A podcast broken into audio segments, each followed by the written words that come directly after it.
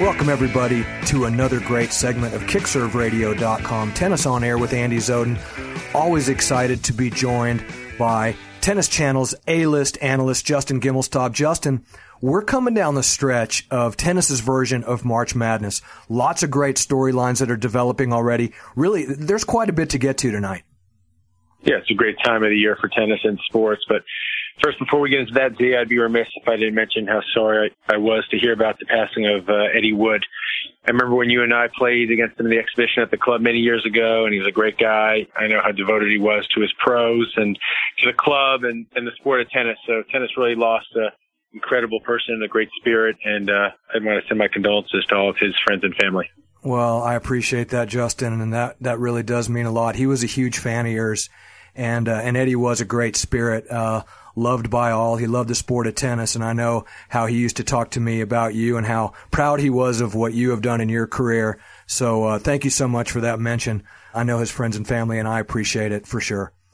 We've gotten through Indian Wells and now we're we're midway through uh, the Miami tournament. And we went from seeing Roger Federer come out this year winning his first 17 matches regaining the number 1 ranking in the world and looking like this guy may never lose again. Suddenly he's lost two straight third set tiebreakers. He's going to take some time off now. What do you suspect we see from the great Federer for the balance of 2018 well, I suspect he's going to try and replicate 2017, where he regroups and then comes out fresh on the grass, especially when some of the other players are dinged up. I mean, his game still translates perfectly to grass court tennis. And and look, he lost a brutal match in Del Potro where he served the match and had match points, and then he got outgunned by a very talented young player. But he didn't play his best, and I think that's in a bizarre way it's almost uh, a little endearing. It shows that he's human. He also showed some frustration, shows how much he cares. And to see some of these under players emerge, I think is also good for the sport. Obviously, what Federer has done throughout his career in the past couple of years is also incredible for the sport in, in a different way. But to have someone like Del Potro break through, that's obviously a great story.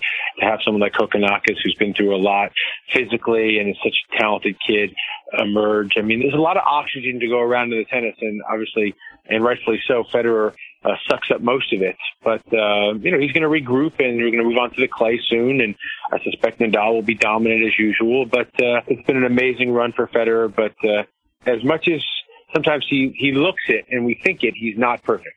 Another guy who's clearly far from perfect, certainly by his standards, is Novak Djokovic. Now, a lot of what he's gone through uh, at the end of last year and the beginning of this year is obviously attributable to some of the things that he's dealt with physically. But is it getting now to a point, in your opinion, with Djokovic, where a lot of these physical uh, adversities are now becoming a mental thing for him? And are we ever going to see the same Novak Djokovic again, in your opinion? It's tough to know if the mental is presupposing the physical or the physical is presupposing the mental. I mean, look, this is a guy who, uh, a short time ago held all four majors and wasn't just one in the world. He was one of the most dominant number ones the sport has ever seen. Uh, you don't just lose those skills, but the sport is really tough. I would be shocked if he didn't regain top level form at some point. You just don't know when. It's just what I what I've been a little surprised at is it seems like he's coming back and he's not 100% physically. And for someone who's been to the top of the game, it's a little odd that he would come back if he didn't think uh, he was capable of winning all these tournaments. But maybe he just feels like he needs to get the match reps. And uh, but it's, it's tough to really know. But you never should doubt or count out great champions. I think we've learned that in all sports. Uh, Djokovic is one of those. I mean, he's iconic what he's done in the sport. Uh, he's so good technically and physically. Um, I think that, you know, it just might take some more time. Speaking of never counting champions out, we saw the Bryan brothers make a great run at Indian Wells, got to the final, lose a great match to, I'll go ahead and call them what they are, your boys, Isner and Jack Sock, a couple of tie breaks. I don't hope I'm not putting you on the spot here, Justin, but how hard is it to balance doing what you do in the booth, doing what you do from a coaching perspective? And I know these friendships and relationships are important to you as well. It seems like that's a pretty difficult balancing act. How do you do it?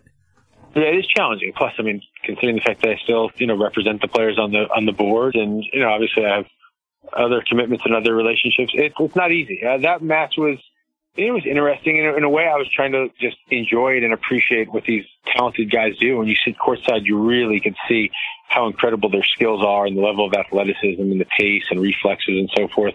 Spent a lot of time with the Bryans recently, and, and it's really neat to see what, what they're doing still at this stage. And I still think that they have a lot of big wins left in their career, and that's what I told them after the match. Um, obviously, to see Jack Sock up close and what he's doing in doubles, he's I think he might be the best individual doubles player in the world. And the way Isner and Sock play together, I mean, that's just a brutal team to play against. I, thought that was really good, high level doubles, entertaining doubles. It's nice when doubles gets on. Uh, you know, on center stage, and I think they really represented doubles well. I think a lot of people enjoyed it, and to have four Americans out there battling it out, I think Jim Courier's got a very easy choice now for Davis Cup doubles with Sock and Isner. I think they're, uh, you know, they're capable of beating anyone. But yeah, it's it's not easy, and there are a lot of conflicting emotions, and you know, but nothing about my life's easy. So I just just kind of, just take one day at a time and just try and be honest and and open with you know what I'm doing and why I'm doing it, and, and hope people understand. He's Tennis Channel's Justin Gimelstob, and no, his life is never easy. Justin, when I went to Indian Wells, we come off of a year where the United States women put four women in the semifinals of the U.S. Open: Sloane Stevens, Venus Williams, Maddie Keys, and uh, Coco Vandeweghe. And then I come to Indian Wells, and suddenly the stars on the women's side are not necessarily household names. We've got Amanda Anisimova, we've got Caroline Dolehide playing great tennis, uh, Danielle Collins. We've got a new crop of girls. We've got a, a young lady, Kenin, uh, out in uh, in Florida right now, who's uh, you know who's giving Petra Kvitova as we speak uh, all kinds of hell. What's to be made of this next crop of American women? They look like the real deal to me. Should American tennis fans start to get pretty excited about these youngsters? Oh, for sure. I think and you look at the combination, the sum of all parts about American women's tennis. I mean, American tennis in general, but I mean, obviously the story with Serena and Venus is incredible. Then you have that next group of Madison Keys and Coco Vandeweghe and Sloane. Um, and then you have, you know, this younger group. And I think Anna Samova, if she was a baseball player, she'd be a 5-tool player. Right. I mean, she's got everything. Um, and like you said, a lot of these other younger women, Dolehide, I was so impressed with in the desert. Uh, Kenin here. Um, I, I, I'm the number one member of the Danielle Collins fan club. I mean, uh, to win two national championships, to graduate, to do what she's done, come through qualifying, making a run both in Indian Wells and Miami, firmly entrenched now in the top 75, uh, plays a very mature game, very thoughtful, uh, good skills as well. Uh, yeah, there's, there's a lot to be happy with and excited about. And for those that have not seen Danielle Collins play, would I be misrepresenting her style to call her, to some extent, a female version of the way Andre Agassi played? Well, I think Andre played a little bit more aggressively, probably took the ball a little earlier, right. hit it a little bigger. But I mean, she's, I find her to be a very complete player, a very thoughtful, very uh, good timing, good technique, no flaws, good server, uh, understands her game, you know, plays a mature brand of tennis, doesn't give away too much, but also, you know, you know goes after her shots and isn't afraid to win. And, uh, doesn't seem like she's afraid to win or lose, which are huge traits of uh, in being successful. And you know, obviously, coming into the professional sport, the tour later in her career with all those reps in college and all that worldly experiences, you know, helped her make a, a nice transition and become a, a legitimate tour player. Justin, before I let you go tonight, and I always really appreciate you taking the time to join us. Uh, there was talk at Indian Wells about a new set of rules that are looking to be implemented on the ATP, and I don't know if it's the same for the WTA Tour as well. And some of these rules look like they could really take the sport in a different direction to what some of us old school tennis people have become accustomed.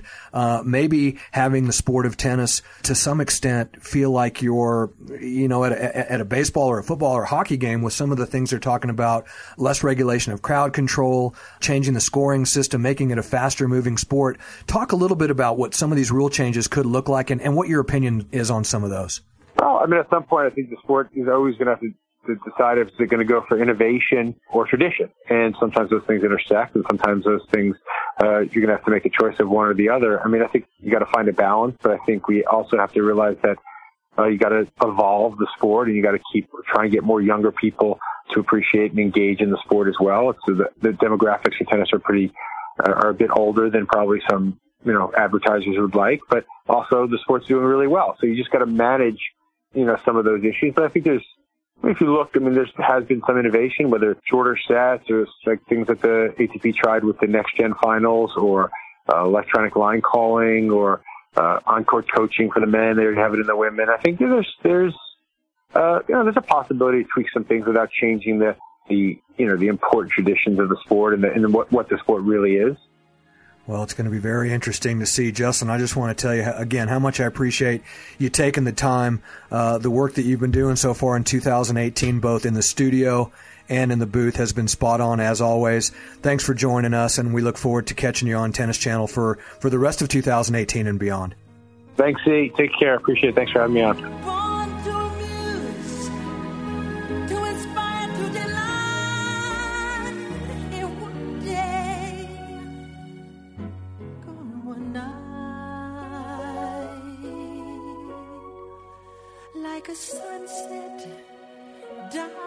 With the rising of the moon.